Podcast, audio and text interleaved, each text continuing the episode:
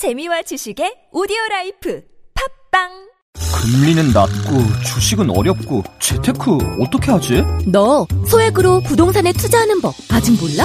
정말? 어떻게? 만 원으로 할 수 있는 부동산 투자 테라펀딩 누구나 쉽게 부동산에 투자한다. 테라펀딩. 수익률 12% 매달 꼬박꼬박 들어오는 수익금으로 휴대폰비 낼 수 있는 거 몰랐지? 테라펀딩. 나도 바로 시작해야겠네. 쉽고 간편한 부동산 투자 네이버에서 테라펀딩을 검색하세요 테라펀딩 이은미와 함께라면의 진행자 가수 이은미입니다. 자기 감정과 다른 감정을 표현하며 일하는 사람, 바로 감정 노동자입니다.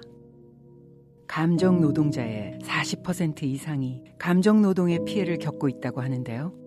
폭언과 욕설로 감정 노동자들을 함부로 대하는 건 인격을 깎는 행동입니다. 존중하는 마음으로 감정 노동자를 대하는 건 아름다운 실천입니다. 이 캠페인은 TBS 서울시 감정노동센터 안전보건공단이 함께합니다.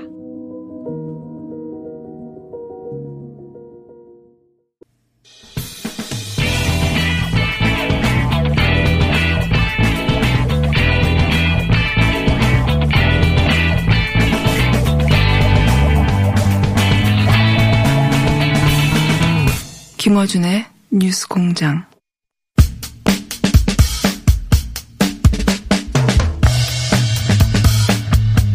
자, 총선 이후 새로 정비해서 마련한 시간입니다. 지난주 정의당에 이어서 이번 주 국민의당 이야기 들어보겠습니다. 이태규 의원 모셨습니다. 안녕하십니까. 네, 안녕하십니까. 네, 총선 이후 처음 뵙습니다. 네. 일단 축하드리고요. 늦었지만. 굉장히. 그, 다른 얘기 전에 이 얘기부터 여쭤보고 싶습니다. 이제 안철수 대표는 다음 보궐과 다음 대선에서 어떻게 할 것인가 이 관점에서 많이들 지켜보잖아요 국민의당을 당연히.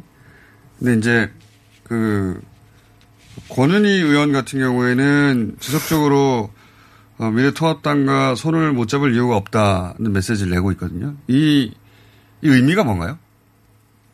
뭐 많은 분들이 이제 야권이 분열된 상태에서 네. 분열 상, 상태에서 각자의 어떤 정치적 전망이나 비전을 제대로 갖고 오기 어렵기 때문에 힘을 합쳐야 된다. 이런 이제 말씀들을 하고 계시는 거죠. 네. 근데 구조적인 측면에서 그렇다는 이야기입니다. 그러니까 현재 통합당 자체적인 거 가지고 현재 통합당이 갖고 있는 아, 정치적인 역량이나 이미지만 가지고 독자적으로 정권 창출이 어렵고 또 국민의당 같은 경우에 현재 소수정당이기 때문에 소수정당의 한계를 극복하기 위해서는 뭔가 연대와 공조가 불가피하다. 이런 이제 구조적인 측면에서 그런 이야기들이 많이 나오는 측면이 있고 두 번째는 이제 통합당이나 국민의당이나 현재 문재인 정부의 정책 기조나 어떤 국정 운영 행태나 뭐 이런 부분에서 굉장히 반대하고 비판적인 입장에 있는 네. 정당인 건 분명하기 때문에 그렇다면 힘을 합쳐야 되는 거 아니냐 이런 측면에서 이야기들이 많이 나오고 있습니다. 그래서 이게 정책 연대 수준에서 그치는 겁니까? 아니면 이제 당대당 통합까지 가는 겁니까? 그러니까 일단 먼저 이 부분을 어, 정책 연대를 좀 해봐서 그것이 이제 어, 실질적으로 어떤 정책의 어떤 기조나 이런 것이 맞아야 되는 거 아니겠습니까? 네. 그리고 거기에 그 과정에서 어떤 정치적 신뢰나 이런 부분이 축적돼야 되는 부분이고 근데 아직 거기까지는 어, 훨씬 먼 길이고 현재 어떤 초보적인 정책 연대나 뭐 이런 부분들을 조금 아, 권은희 원내대표가 중심이 돼서 어, 통합당하고 논의를 하는 그 정도의 수준이다. 그러니까 굉장히 낮은 단계의 수준이다 이렇게 말씀을 좀 드릴 수 있는 거고요. 낮은 정, 단계의 연대이지 이게 뭐 당장 당대당의 통합이나 이거는 뭐 영원한 이야기. 그리고 이제 방향성이나 이런 부분들에 대해서 네. 지금 통합당은 이제 통합을 하자는 거 어, 이런 말씀들을 하시는 거고. 합치자는 거죠, 한마디로. 예. 그래서 근데 이제 안철수 대표는 그 전에는 묻지마 통합 가지고는 안 된다.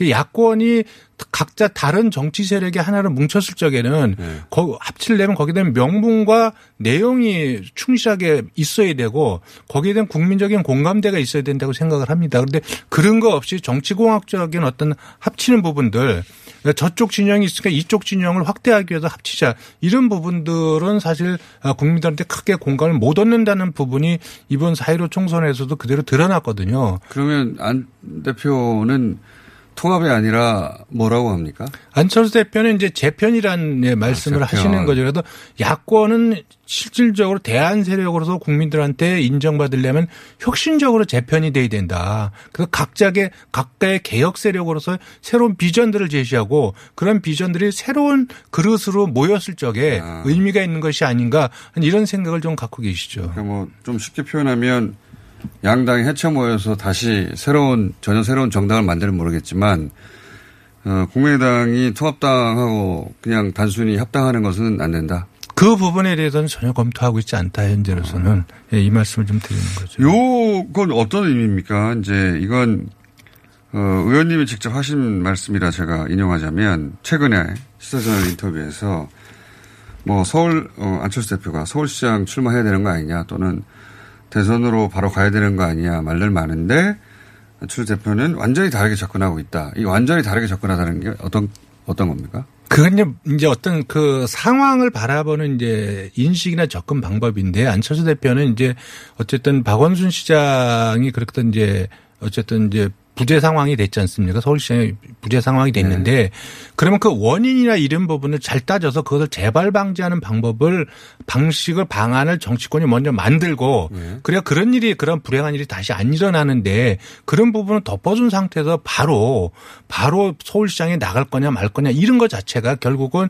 이것이 올바른 접근 방법은 아니지 않느냐. 문제 해결 방식이 이제 어, 그래서 전혀 다른 방식이라고 생각이 들고 많은 분들이 이제 그런 말씀들을 하시죠. 서울시장에 나 가야 된다. 아니면 뭐 대선으로 나가야 된다. 뭐 이렇게 이야기했는데 어느 것 하나 사실 정해진 건 없다. 그래서 제가 아, 출마 현재로서 출마 계획이 없다고 말씀드리는 거는 내부에서 서울시장 출마나 이런 부분은 한 번도 논의한 적이 없기 때문에 그래서 이 이런 부분을 말씀드릴 수 없다 이런 지금의. 우선순위가 아니다. 그 이야기는 지금은 예. 왜 그런 일이 벌어졌는지 정치권의 큰 자각과 성찰이 우선이 되고 거기에 대한 구조적이고 제도적인 어떤 대책들을 찾아내는 거 이것이 정치권이 해야 될 일 아니겠느냐. 그 다음에는 생각할 수 있는 겁니까? 그 부분은 이제 그것이 되는 과정에서 어 검토될 수는 있다고 생각을 합니다. 배제하지 않는다 정도. 그렇습니다. 우선 그러나 지금의 우선순위는 아니다. 그렇습니다. 네. 대선은 전혀 다른 차원의 문제 아닙니까? 그것도 마찬가지입니다. 제가 그때 대선도 지금 안돼 안철수 대표가 야권의 혁신적인 재편이 되지 않으면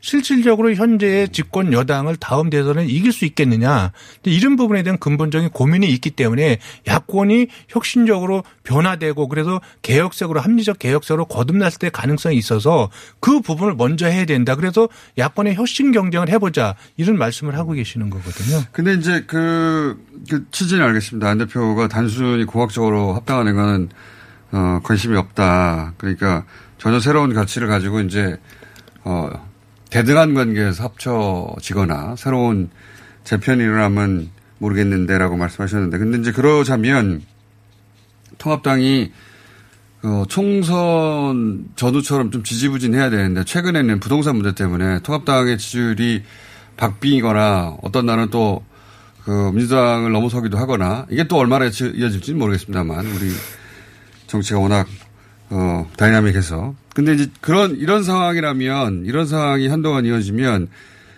안철수 대표에 대한 필요를 통합당에서 더 훨씬 덜 느끼게 되지 않겠습니까? 그러면 기회를 잃지 않을까요? 뭐 상대적으로 그런 부분은 있지만 안철수 대표가 갖고 있는 그 실용이나 중도를 지향하는 네. 그런 걸 지지하는 현재 200만 명 정도의 국민의 지지 이 부분은 굉장히 소중하고 이 부분과 결합하지 않고서는 통합당은 사실 미래의 어떤 전망을 제대로 갖고 오기 어렵다고 생각이 들고요. 그리고 금방 이제 아, 우리 공장장님도 말씀하셨지만 지금 통합당의 이 지지율 상승 격차가 이 부분이 본인들이 무슨 잘해서 득점한 건 아니잖아요. 지금 정부 여당이 헛발질하고 자책골 넣어가지고 지금 격차가 줄어든 것이지 본인들이 현재 혁신이나 이런 비대위를 만들었고 하지만 거기에 대한 가시적인 어떤 성과물들을 아직 제시한 적이 한 번도 없거든요. 그런 상태에서 이 부분이 정부 여당의 어떤 그 자책골 성격으로 격차가 줄어드는 거기 때문에 그 부분에 기대해가지고 통합당이 어떤 정치적인 어떤 중장기 전망을 예상을 한다? 그건 굉장히 큰 오판이고 결국은 언제든지 그거는 뒤집어질 수 있다고 생각을 합니다. 이, 이 대선 얘기를 뭐 이런 이야기긴 하지만 안철수 대표 생각하면 항상 이제 그 대목이 떠오르니까 이것도 연결해서 여쭤보자면 최근에 야권의 잠재 주자들 중에 안철수 대표도 물론 계속해서 거론됩니다. 주요한 인물로. 근데 갑자기 이제 윤석열 총장이 10% 이상 유일한 야권 잠재 후보로 부상하는 게 안 대표 입장에서는 반갑지 않은 일 아닙니까? 저는 그 다양한 후보, 경쟁력 있는 후보들이 많이 있었을 적에 네. 안철수 대표의 경쟁력이나 저는 그 내공도 같이 올라갈 수 있다고 보거든요. 예, 저는 그래서 어, 그런 경쟁 구도가 활성화되는 것은 저는 굉장히 바람직한 일이다. 다만 그럼에도 불구하고 이제 윤석열 총장 같은 경우는 네. 사실 굉장히 조금 아이러니한 일이잖아요. 대통령이 임명한 검찰총장이 야권의 유력 대선 주자로 거론되는 예. 이 자체가 예. 처음 현재. 예, 그것이 이것이 정부 여당이 얼마만큼 좀 잘못하고 있느냐를 반증하는 부분이거든요. 그래서 이제 이 부분은 현재 문재인 정권이 검찰 개혁이라든가 국정 운영이라든가 아니면 부정부패 척결이라든가 이런 부분에서 어떤 자세를 취하느냐에 따라서 윤석열 총장의 어, 값어치는 더 올라갈 수도 있고 다시 정상적으로 어, 본연의 공직자의 어떤 위치로 돌아갈 수도 있고 그렇다고 생각을 합니다. 그렇긴 한데 이제 현재 그 윤석열 총장 임기가 아직도 1년 그렇습니다. 어, 남았고, 어, 그리고 이, 그, 법무부에 검찰개혁 기조하고 부딪히는 부분이 계속 있을 것이고, 앞으로도 아마 임기 말까지 계속 있을 것 같은데. 그러면 그 덕분에 받게 되는 주목도와 반사이익이 있어서 윤석열 총장이 계속 일정 정도 유지할 것 같은데, 제 말은 그게, 어, 뭐, 예를 들어 정치권에서 경쟁하는 것도 아니고, 윤석열 총장이 정치 행보를 하는 걸 직접적으로 정치인처럼 하는 건 아니어서 그 굉장히 곤란하지 않느냐 이거예요. 안철수 대표 입장에서는 물론 어떻게 서로 붙여서 토론할 수 있는 것도 아니고 그 우리 국민들께서 국민들께서 여의도 바깥에 계신 분들에 대한 선호도가 있습니다. 예. 예, 일단 제도 정치권에 그렇죠. 들어왔을 새로운 적에 대한. 예, 예. 그, 그 부분은 국민들이 선택하고 판단하시는 게 어쩔 수 없다고 생각이 들고요. 그것만큼의 안철수 대표도 거기에 따른 대선을 준비하신다면 거기에 필적할 만한 노력이 필요하다. 준비를 예, 하시죠. 그거는 뭐 안 대표님 나중에 한번 모셔서 한번 직접 들어보시기 좀 바랍니다. 나와달라고 저희가 3년간 인터뷰 요청했는데 안 받아주셔서 오늘 돌아가시면 한번 나가시죠라고 좀 네, 전해주시죠. 네. 예. 그렇게 준비를 하시는 거죠, 그죠? 그거 부분이 아니고 어쨌든 본인이 이 제도 정치권에 책임 있는 정치 리더 중에 한 명이기 때문에 거기에 대한 어떤 국정 전반에 대한 공부를 안 할 수는 없고요. 왜냐하면 비판하려면 공부를 해야 비판이 가능하기 때문에요. 네. 그 말씀하시니까 그러면 안철수 대표가 최근에 한 이야기 중에 하나만 여쭤보겠습니다. 이건 안철수 대표에게 여쭤봐야 되는데 인터뷰를 저희가 잘 못하니까. 이 태양광 시설 관련해서 최근에 산사태 어, 연관성이 있다. 감사원 검, 감사를 실시해야 된다. 이런 주장을 하셨거든요. 요 네. 대목은 아십니까? 혹시? 네, 네. 네. 이게 그 태양광과 산사태 연관성을 주장하는 건 너무 뭐랄까요 과장하는 거 아닌가요? 모든 산사태가 지금 네. 이번에 집중 폭우로 인한 어, 모든 산사태가 다 태양광과 연관이 돼 있지는 않다고 생각이 들지만 네. 그 부분에서 지금 그 태양광으로 인해서 산사태가 벌어진 사례들이 지금 꽤 있지 않습니까? 예, 꽤, 꽤 입증- 있습니다. 입증된 건 아닌데. 아닙니다. 분명히 그건 이제 통계를 한번 찾아보시면 있습니다. 그건 통계로는 산사태가 한 지난 금요일 기준으로 한 800건 이상 벌어졌는데 예, 그, 그 부분에서 한 8건, 한 1%. 예, 그 부분에서 그, 뭐 아마 10개 정도의 그 태양광 부분이 원인이 돼 가지고 네. 그래서 그 산사태가 벌어졌을 겁니다. 그러면 인간은 산사태가 벌어졌는데 하필 거기 태양광 시설이 있었던 거 아닐까요? 그렇지는 않습니다. 그거는 그렇기 어. 때문에 거기다 인과관계를 감사를 해보자는 이야기고 만약에 태양광 시설 때문에 산사태가 벌어졌다면 이건 명백하게 인재 성격이 강한 거죠. 이것이 예, 처-. 예, 그렇기 때문에 감사원에서 감사를 해보자고 이야기를 하는 음. 거고 그거는 제가 볼 때는 정부도 그걸 마다할 리는 없다고 생각을 합니다. 근데 이제 그 인과는 앞으로 조사할 필요가 있다는 문제의식까지는 제가 동의할 수 있는데 예를 들어서 어 뭐 산에 온 나라를 파헤쳐서 흉물스러운 태양광 시설이라는 표현 같은 것은 기본적으로 이 재생 에너지를 달궈하지 않는 또 친원조 쪽 프레임에서 등장하는 단어들이라 그거를 제가 볼 네. 때는 뭐 꼭 그렇게 보실 필요는 없고요. 제가 지금 대- 예, 네, 전 아니 그러니까. 아니 네. 그 부분을 꼭 친원전이나 탈원전 이런 관점에서 보지 마시고 이번에 이 부분을 통해서 이것이 재재난의 어떤 원인으로 작용할 수 있다면 네. 그리고 지금 수많은 태양광 시설들이 이게 산에 깔려 있지 않습니까? 네. 그리고 그런 시설들이 잠재적인 어떤 그 산사태나 이런 데 원인으로 만약에 작용할 수 있다면 이 부분에 철저하게 조사가 필요한 거죠. 그래야 재난재해를 막을 수 있는 거 아니겠습니까? 근데 이거는 그 예를 들어 재생에너지는 필요한데 그런데 일부 그런 사례가 왜냐하면 지금 선사태 피해는 800건 중에 8건이고 전국 태양광 시설 12,000개 중에는 한 0.06%밖에 안 되기 때문에 퍼센트밖에 안 되기 때문에 그렇기 때문에 이 태양광 시설이 잠재적으로 네. 그럴 위험성을 안고 있기 때문에 거기에 대해 조사를 하고 대비를 하자는 차원에서 말씀하신 거라고 이렇게 저는 이해를 하고 있습니다. 알겠습니다. 그러면 흉물스러운 태양광 시설이라는 표현은 안 쓰는 게 좋지 않을까? 산을 다 깎아 가지고 거기다 태양판을 만들어놨는데 그것이 과연 그 모양새로 좋겠습니까? 누가 봐도 좋지는 않은 거죠. 근데 이제 이 그러면 태양광 발전에 대한 부정적 인식인 것인지 아니면 그 설치 지점을 좀 더 제대로 고려해야 된다는 지적인 것인지 여러 가지 안 그- 되니까 아니 그러니까 이제 근본적으로 근본적으로 근본적으로? 우리나라의 에너지 전략과 정책에 대한 예. 저는 깊은 토론이 필요하다 이 부분은 예, 그렇게 생각을 하고 이것이 단지 야산에 깔아서 예, 모양새가 좋다 나쁘다 이런 차원으로 접근할 문제는 아니다 이렇게 생각을 합니다. 그러니까 지금 현재 태양광 정책은 문제가 있다 기본적으로 여기 이제 인허가 과정이라든가 뭐 여러 가지 모든 부분에 대한 한번 종합적인 감사가 필요하다 저는 이렇게 생각하고 있습니다. 친원전과는 상관이 없다 이게 그렇죠. 그, 네. 그이 부분 자체를 꼭 신원전에 탈환 여기에 연관시켜서 이 문제를 접근하는 것은 아니다. 예, 이렇게 생각합니다. 근데 그렇게 쓰이니까 저도 이렇게 쓰이니까 혹시 아, 안 대표가 친원전 쪽에 가까우신 건지 아니면 탈원전 쪽에 가까우신 건지 그것만으로 말할 수는 없으나 그렇기 때문에 지- 아, 기계적인 탈원전 정책에 대해서는 여러 부분에서 문제제기가 있지 않습니까? 네. 이제 그런 부분에 대한 정도로 이해하시면 좋겠다 이렇게 기계적인 탈원전은. 문제가 있다. 알겠습니다.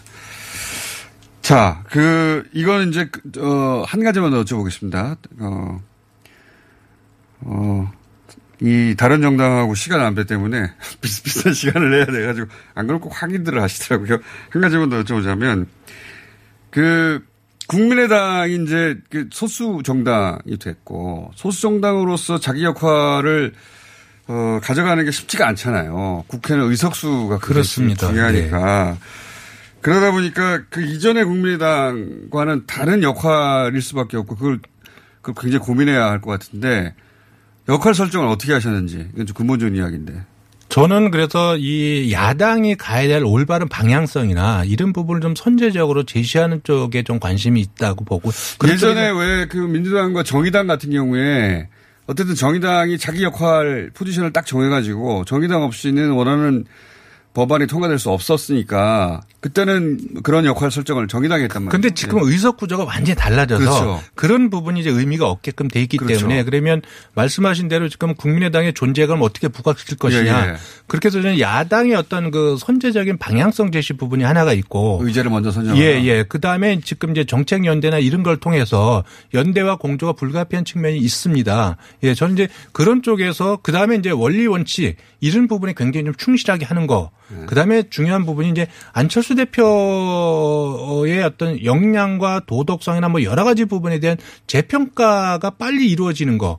예, 그래서 안 대표가 사실 이 정치에 입문하는 굉장히 많은 어떤 네가티브 공격에 아, 시달려서 사실 이미지가 굉장히 왜곡된 부분들이 있습니다. 네. 그 부분을 정상화시켜내는 과정, 작업 이런 것이 지금 우리 국민의당에 주어진 과제다 이렇게 생각하고 있습니다. 안 대표가 곧 국민의당이기도 하니까요. 국민들 인식 속에는. 그러니까 그렇습니다. 네. 알겠습니다. 그 안, 안 대표에 대한 오해를 풀어내는 것, 잘못된 이미지를 풀어내는 것, 그게 선, 중요한 과제다. 중요한 과제죠. 예. 네, 어쨌든 그 네가티브에 의한 그 잘못된 그 이미지, 예, 그래서 원래 본인, 본인이 갖고 있는 본연했던 능력과 도덕성의 이런 부분들을 다시 국민들한테 제대로 인식시켜 나가는 작업, 이 부분이 당에 주어진 어, 중요한 과제 중의 하나입니다. 알겠습니다. 오늘 여기까지 듣겠습니다. 다시 모시겠습니다. 국민의당 이태규 의원이었습니다. 감사합니다. 네, 고맙습니다.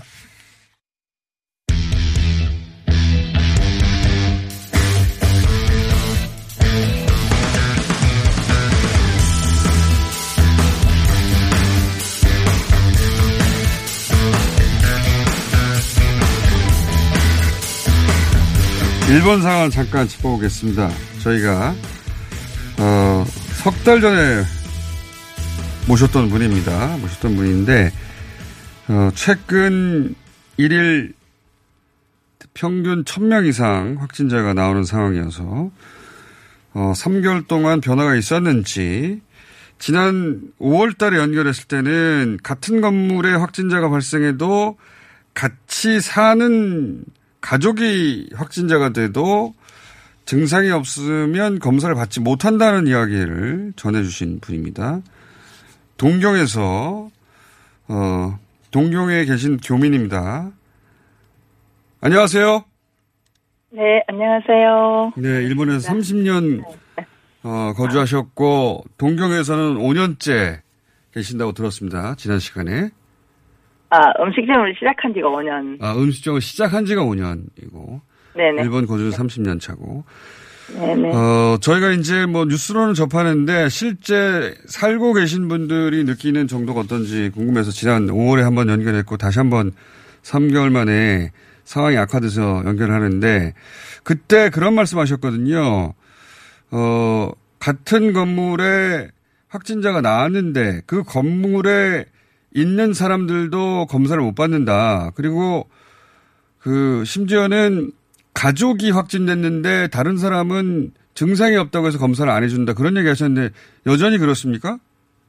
맞습니다. 지금도 에, 아들이 확진자가 나왔는데 아버지는 검사도 못 받고 정상으로 출근을 하셨어요. 아, 아들이 코로나 확진됐는데 아버지는 검사를 못 받았어요? 증, 증상이 없다는 이유로 증상이 있으면 연락을 하라 하고 저- 검사를 못 받고 정상적으로 출근을 하고 있습니다. 가족이 확진자인데 무증, 무증상도 많이 얘기하는데 증상이 없으니까 그냥 검사를 안 해준다? 네, 지금 지금도 여긴 증상이 예를 들어서 37.5도 이상 38.5도. 열이 사, 사, 37.5도에서 보통 38.5도까지는 기다려주거든요. 3, 4일을. 예. 그래서 38.5도가 이틀 이상 연속이 돼야지 검사를 해준다고 어, 그런 이제 뉴스들 뉴스들보다는 주변에서 그런 얘기들을 실제로 경험한 사람들 얘기를 많이 듣고 음, 있어요. 이제 실제 경험, 그러니까 뉴스보다 실제 겪은 사람들의 이야기가 더 정확하니까요. 네, 요즘에 TV 뉴스를 믿, 믿을 수가 없기 때문에 다들 그렇게 아, 그 정부 발표를 도쿄, 지금 동경이니까 동경의 주민들, 주변의 일본인들도 안 믿어요? 안 믿죠. 아, 그래요? 그, 예, 검사 숫자라든지 아니면은 뭐, 아, 아베 총리, 지, 아니, 아베 정권의 지지율이라든지 이런 숫자 얘기를 하면, 아직도 이 숫자를 검사하는데 이런, 이런 숫자가 나옵니까? 하면, 요즘에는 숫자는 아무 의미가 없습니다. 어, 예를 들어서 동경에서 확진자가 200명 혹은 300명 이렇게 평균 요즘 계속 발표되는데 이 숫자를 믿지를 않아요?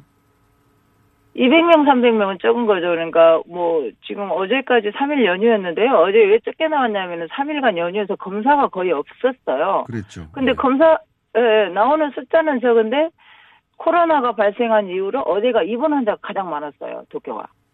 아, 중증 환자도 가장 많아졌습니다. 아, 그러니까 사람들이 안 믿게 된다. 그러면, 그러니까 얼마만큼, 어, 심각해져야지 검사를 받고, 얼마만큼 진짜 중증 환자가 돼야지 병원에를 갈 수 있는지라는 거를 저희들은 거의 알고, 그렇게 알고 살고 있죠. 아까 그 아들은 확진됐지만 아버지는 그 등, 무증상이란 이유로 검사를 안 해줘서 출근한다고 얘기를 하셨잖아요. 네네, 거긴 가까운 은행에 계시는 분입니다.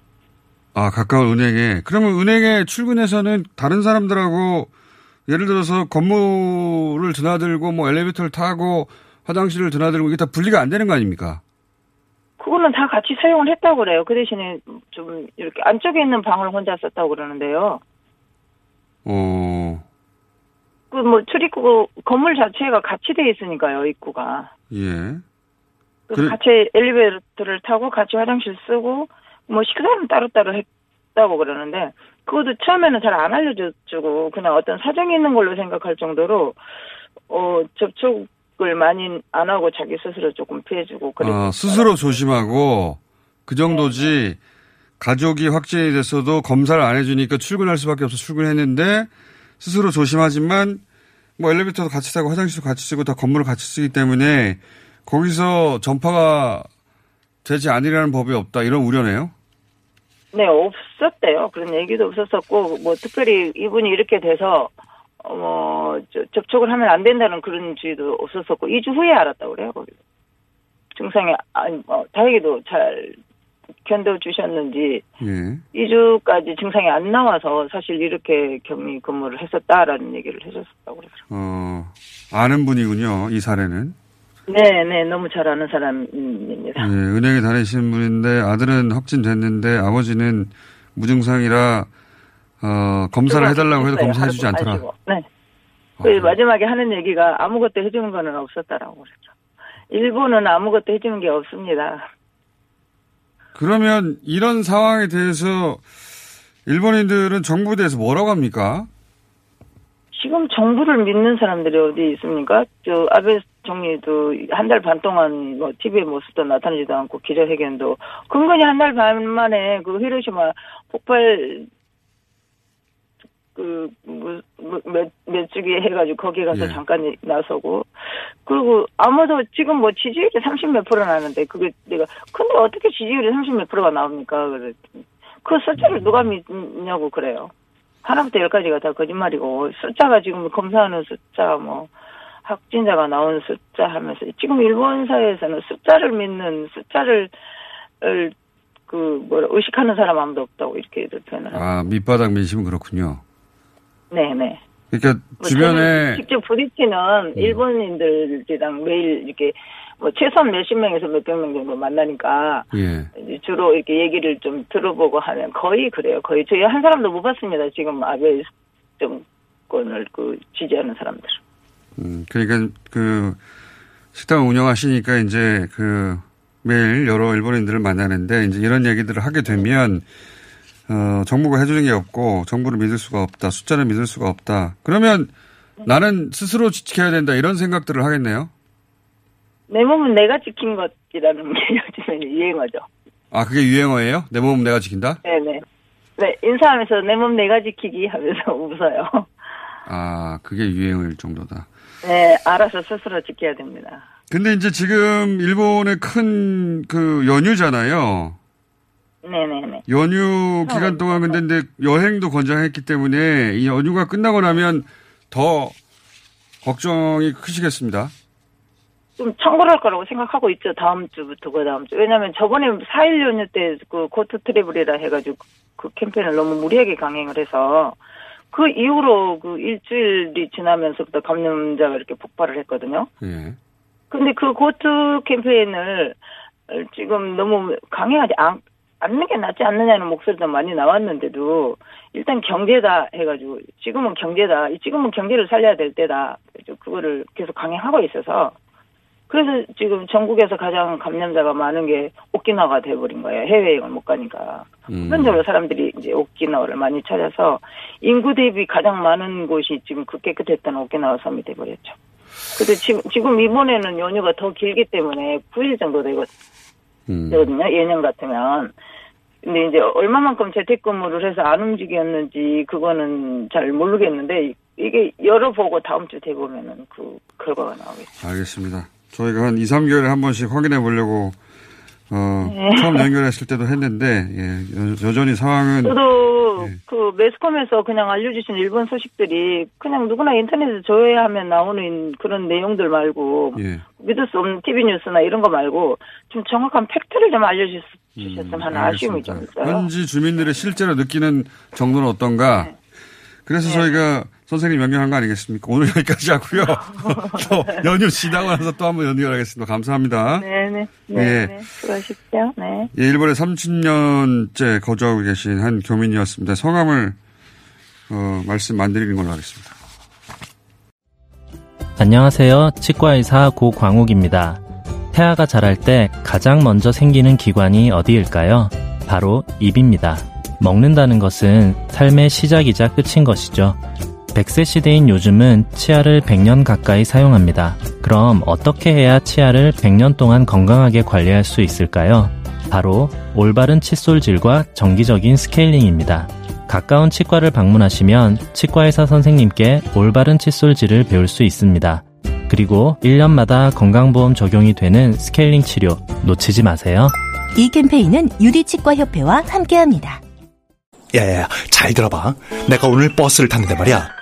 내 앞에 한 명, 학생입니다. 두 명, 학생입니다. 드디어 내가 딱 찍는데 글쎄. 거북입니까? 어이가 없네. 뻐근한 거북목, 구부정한 어깨, 뒤틀린 골반까지 바디로직 탱크탑과 타이즈로 자세 바로 잡으세요. 남녀노소 누구에게나 좋은 바디로직. 지금 소중한 분께 바른 자세를 선물하세요. 바디로직. 시더 시더. 아빠 발톱 너무 두껍고 색깔도 이상해. 이 녀석 그럴까봐 내가 케라셀 네일 준비했지. 갈라지고 두꺼워진 발톱 무좀이 싹 사라진다고. 미국 판매량 1위 600명 임상 실험을 거친 전 세계 48개국 손발톱 케어 압도적 지배자 캐라셀 네일. 2주 후 달라진 손발톱을 경험할 수 있습니다. 네이버에서 캐라셀 네일을 검색하세요 보육원에 산다는 걸 처음 밝혔던 날은 아직도 생생히 기억이 납니다. 친구들에게 힘겹게 꺼냈던 말. 나 사실은 보육원에서 자랐어. 예상과 달리 친구들의 반응은 덤덤했지만 저는 그동안 참아온 불안과 두려움 때문에 펑펑 울어버렸습니다. 보육원에서 자랐다고 말하는 것이 왜 이렇게 힘들까요? 보육원에 살았다는 것을 아무렇지 않게 말할 수 있는 사회가 되면 좋겠습니다. 아름다운 재단 18 어른 캠페인 김어준의 뉴스 공장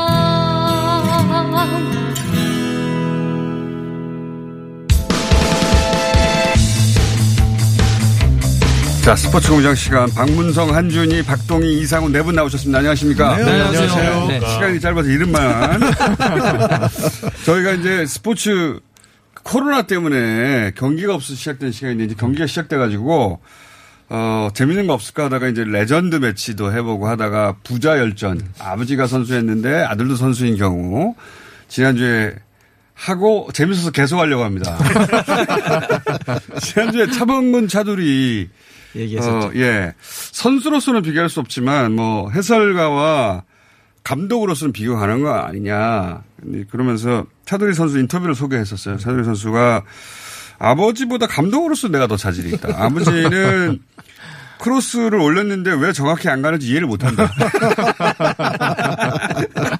아버지가 강등을 당해봤나? 방출을 당해봤나? 벤치에 앉아봤나? 어떻게 선수의 마음을 하겠느냐. 그래서 감독으로 내가 더 낫다. 해서 저희가 어, 여기에 대한 답을 차범근 어. 감독으로부터 직접 들어보기로 하겠습니다. 자, 전화 연결됐습니다. 안녕하십니까? 안녕하세요, 안녕하세요, 감독님. 네, 안녕하세요. 반갑습니다. 네. 어, 차두리 감독이 아버지보다 감독으로는 내가 낫다고 하는데 어떻게 평가하십니까? 아, 뭐, 인정해요. 아, 인정해요? 한때 제가 그 본 인터뷰에서는 차도리 감독에게 너는 감독 타입이 아니다. 해설이나 해라. 이렇게 하셨던데 지금 아닙니까? 어, 글쎄, 뭐, 한때는 뭐, 그렇게도 생각을 했었는데, 예. 어, 지나고 보니까, 그, 도리가 감독은 나보다 더 자질이 있는 것 같고, 잘할 것 같고, 그런 풍부한 경험이 있는 것 같아요. 어떤 지점에서 그렇습니까? 뭐, 선수 때 거의 뭐, 후보였지 않아요?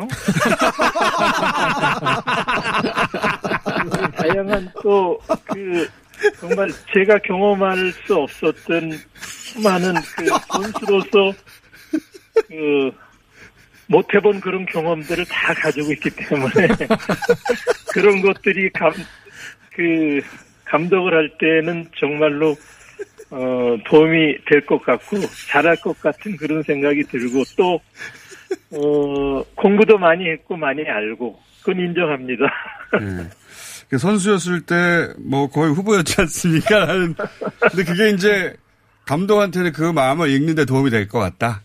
아, 그렇죠. 어, 그건 정말 제가 경험할 수 없었던 그런 것들이니까, 아, 뭐 그것만 있는 게 아니고, 어, 정말 그 이론적으로도 그렇고, 그 어렸을 때부터 우선 책을 많이 봤고 축구 잡지를 많이 봤고 또 이제 공부를 또 독일 말을 또 잘 하니까 그러니까요. 어, 유럽 사람도 굉장히 하고 또 걸로. 실, 어, 실제적으로 또 그 많은 사람들과 다양한 소통을 하면서 예. 얻은 그런 지식도 많고 제가 인정합니다. 그 감독으로서의 소질은 분명히 저보다 그래도 선수였을 좋다고. 때 대부분 후보였지 않습니까? 이건 너무 잔인한 멘트 아닙니까? 국가대표도 했는데. 아, 하여튼 그 그건 그런 부분에서는 아빠로서 그 미안한 마음도 있죠. 어, 그 유년 시절, 청소년 시절 너무나 아이에게 충격적인 그런 상처를 많이 줬기 때문에 어떤 충격적인 상처를 주셨습니까? 울산 감독할 때 그 해임됐고 아, 아버지. 대표팀 감독 때그 고등학교 2학년 때인가 3학년 때인가 그랬던 것 같아요. 그 아주 뭐 가족 중에 우리 딸은 그래서 어디 가서 절대로 아버지가 차범근이라고 얘기를 하는 적이 없어요. 어, 그런 아픈 과거가 있는데. 네. 차범근 감독님, 그 아픈 과거는 다른 시간에 듣겠습니다. 험난한 지도자의 길이라는 말씀이죠. 네. 예. 자, 그럼 저희가 나중에 다음 시간에 또 차두리 감독을 연결해 가지고 얘기를 들어볼 테니까 더 이상 하실 얘기는 없죠? 아들에 대한 평가. 네, 네. 자, 혹시 이 한준희 해설위원한테 할 말 없으십니까? 한준희 해설위원이 어, 차범근 감독에 대한 평가가 지난번에 아니 뭐 그 본인에 대한 그런 그 주장이고 생각이니까 예. 뭐 받아들여야죠. 근데 그 한준희 위원이 우리 차범근 축구상 심사위원이거든요. 네, 그래서 저는 뭐 냉정한 평가를 뭐 아주 존중합니다. 예, 존중하지만 우리 집에는 못 온다?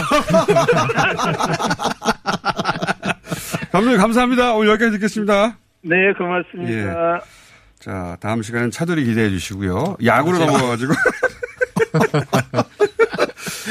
야구로 넘어가겠습니다. 이번, 지난 시간에는 이제 이정범 부자에 대해서 다뤘는데 오늘은 그 이정범, 어, 그, 그 지금 감독입니까? 코치입니까? 지금 코치 연수 중입니다. 예, 코치 연수 중인 이정범, 어, 씨와 연결이 안 돼가지고 연결되는 음. 분으로 이순철, 이성곤. 우선 이순철 어, 선수와 같은 시대를 경험해본 이상훈 씨 어, 입장에서 보자면 그리고 지금 현재 뛰고 있는 아들 이성곤 선수 또 해설하면서 본 분으로 보자면 둘을 비교하면 어떻습니까? 저는 이순철 그 감독님을 예, 직접 상대해봤고, 그렇죠. 그리고 이성권 선수를 지금 중계를 할 때 이제 설명을 해봤었고, 네, 지켜보잖아요. 근데 점수로 따지면요, 예. 이순철 감독님이 한 100이면 예. 이성권 선수는 50. 어, 그거는 이순철 어, 선수 시절 이순철이 너무 높은 겁니까? 그렇죠. 그러니까 이순철 감독님은 이제 잘 치고 잘 뛰고 네. 야구에 대한 센스 그리고 잘 잡고 잘 던지고 이런 모든 것이 되는데 네. 이성곤 선수는 이 파괴력은 있어요. 네. 그 부분에서는 이순철 감독님을 따라가는 것 같은데 네. 나머지 뛰는 거라든지 던지는 거 잡는 거 이런 것들은 어, 이순철 감독님한테는 좀 모자른 면이 있죠. 이거는 거의 차범근과 차두리 비교 비슷한 겁니다. 거의. 너무 뛰어난 아버지여가지고 차두리의 입장을 꼭 들어봐야 될 것 같아요. 차두리 입장을 꼭 들어봐야 될 것 같고. 그한 말씀만 드리자면 네. 이순철 위원이 어려서 축구를 하신 분이고요. 아 그래요? 네, 축구 축구 해설위원도 해본 적이 있는 분입니다. 어, 그 정도로? 네, 그래서 이제 반개의 축구인이라고 볼 수가 있죠. 반개 네. 축구인. 참고 사항인 겁니까? 네. 자, 그이 시점에, 어, 이순철, 현재 이순철 감독님이십니까? 해설위원. 아, 해설, 네. 아, 해설을 하시는구나. 네. 해설, 이순철 해설위원의 이야기를 직접 들어보겠습니다. 안녕하십니까? 예, 안녕하세요. 네. 방금, 방금 내용 들으셨습니까? 예, 들었습니다. 네. 아, 이사원 의원이 거의 예능이 다 되셨는데. 어, 안녕하십니까. 감독님 여기서 말씀 잘 하셔야 돼요. 자, 차범근 감독의 아들에 대한 평가를 저희가 좀 전에 들어봤는데 이렇게 선수 이성곤에 대해서 평가하자면 어떻습니까? 본인 본인과 비교해서 얘기해 주십시오. 아, 저하고요. 예. 저하고는 좀 스타일이 전혀 다른 선수인데 예. 너무 늦게 눈을 떠가지고 좀 야구에? 답답할 때가 좀 있었죠. 예. 그 입단은 7년 만에 지금 눈을 뜨는 상태여서 좀 보면서 좀 답답함이 많이 있었죠. 예. 7년 만에 눈을 떴다는 건 대학 졸업하고 타격을 하는데 눈을 뜬 것 같아. 이제 눈을 좀 떠가는 것 같습니다. 예. 그래서 너무 늦었죠. 그러니까 일군 일군이 늦게 됐다는 말씀이십니까? 그렇죠. 일군에 들어 그 대학교를 졸업하고 보통 대학교를 졸업하는데 고등학교를 졸업하고 일찍 주전 선수가 되는데 이 선수는 그냥 뭐 7년 만에 지금 어, 일군에서 지금 타격을 좀 한다 이렇게 소리를 듣고 있기 때문에 그러나 아직 갈 길이 멀었죠 이성근 선수는. 그래도 야구하는 것에 비해서 매스컴을 너무 많이 타고 있어요. 아드님 얘기가 아닌 것 같아요. 남 얘기 거의. 네. 네, 이순철의 아들이라는 점 때문에 실력보다는 점, 어, 매스컴을 너무 많이 탄다 이렇게 보시는 겁니까? 야, 이 그런 거 가- 그런 것이 그런 점이 좀 있는 것 같아요. 그러니까 아버지가 야구를 했고 해설을 하고 있으니까 조금 그 실력에 비해서 너무 과장돼서 매스컴을 너무 많이 조금 더 어, 성적을 내놓고 매스컴을 타야 되는데 지금도 뭐 이 청취를 1위 하고 있는 뉴스 공장에서도 이성문을 다루고 있잖아요. 아직 아직 본인과 비교할 레벨에 올라오질 못했다. 아예. 예. 어, 지금은 그런 것 같습니다. 지금 그런 것 같습니다. 너무 아들인데 냉정하게 평가하시는 거 아니에요? 제가 이성문이를 그렇게 평가를 해야 다른 선수들도 냉정하게 평가를 하지 않겠습니까? 아들이라고 내 후한 점수를 주게 되면 예. 제가 가지고 있는 캐릭터대로 해, 설을 하지 못하니까 그 부분에서 이상훈 의원이 잘 알 것 같은데. 아, 근데 이- 이거 이수철 위원님 그 해설 때 보면은 네. 이성훈 선수 나오잖아요. 네, 삼성 중계할 때 이성훈 선수 나오면은 그 학교 다닐 때부터 그랬어요. 나올 때마다 계속 뭐라 그래. 이상훈 의원도 나중에 너무 기를 죽이시는 거 아니에요? 이상훈 의원도 나중에 애 이제 커서 야구한다고 해서 해봐요. 맨날 이제 미치는 거예요.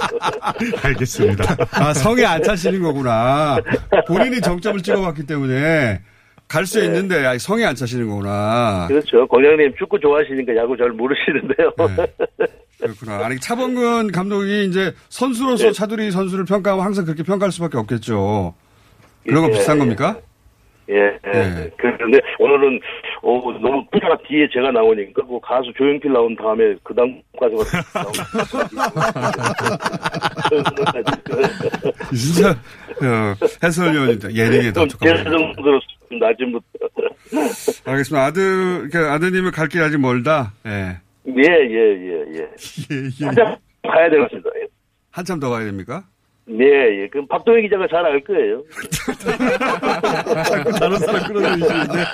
자, 어, 오늘은 여기까지 하고요. 저희가 아드님 네, 얘기 네. 듣고 다시 한번 연결해 볼게요. 예, 그러겠습니다. 네, 오늘 말씀 감사합니다. 예, 고생하십시오. 예. 어, 아버지들이 잔, 잔인하네요. 자기들은 초인류였기 때문에 선수로 평가할 때 냉정하네요. 아니 근데 최근에 그 이성곤 선수 그 활약을 하는 거 보면은 네. 지금 이수철 해설위원님이 말씀을 하셨다시피 이제 좀 눈을 뜬 것 같다는 말씀하셨는데 네. 팀에 대한 기여도가 굉장히 높아지고 있어요 지금. 눈을 떴다는 게 이렇게 몸이 갑자기 달라질 리도 없고 눈을 뜨는 건 어떻게 눈을 뜨게 되는 겁니까 선수들이 갑자기? 그러니까 뭐 쉽게 말씀드려서 타석에 있는데 공이 예. 그 전에는 굉장히 어렵게 보이는데 이제는 좀 쉽게 보이는 거죠. 그럴 때가 있어요. 예, 그럴 때가 있어요. 막 수박만하게 보인다더니 뭐 그런 표현도 그렇죠. 하던데. 예, 그런 표현으로 해도 뭐 과언은 아닌 것 같아요. 어, 그래 투수 입장에서 눈을 뜨는 그런 비슷한 경험을 할 때가 있습니까? 포수가 되게 가까워 보이죠. 어. 바로 눈- 바로 앞으로 던지는 예, 것처럼. 바로 앞에 손을 뭐 왼쪽으로 뻗으면 그쪽으로 가고 또 낮게 던지면은 어느 포인트에 던지면 그쪽으로 가고 어. 포수가 굉장히 가까이 보일 때가 있어요. 그, 그 정신적으로 몸도 같이 딱 올라와가지고. 그렇죠. 자신감도 그- 넘치고. 예, 그러면서 자신감 생기고 네. 이게 모든 게 내 세상 같고 예. 선수가 그렇게 될 때가 있고. 그럴 그럴, 때가 때는 실제 실력 그 점수도 그 성과도 나옵니까? 그렇죠. 예, 그 뭐, 자기 생각은 그런데 그거 계속 홈런 맞고 그럴 수도 있잖아요. 아니, 그런 그런 경우 별로 없는 것 같아요. 아, 선수가 올랐으면은 그만큼 타석이나 마운드에서 자신감이 생기는 거죠. 그래서 네. 실제 성과도 나오고 다른 선수들도 아마 그런 지점들이 있을 것이다. 그렇습니다. 어, 이 선수 해보 해봐야지 알 수 있고 한준이, 박문성, 박동희 다 모르죠 이런 이야기. 자 하나 둘 셋 안녕입니다. 하나 둘 셋 안녕.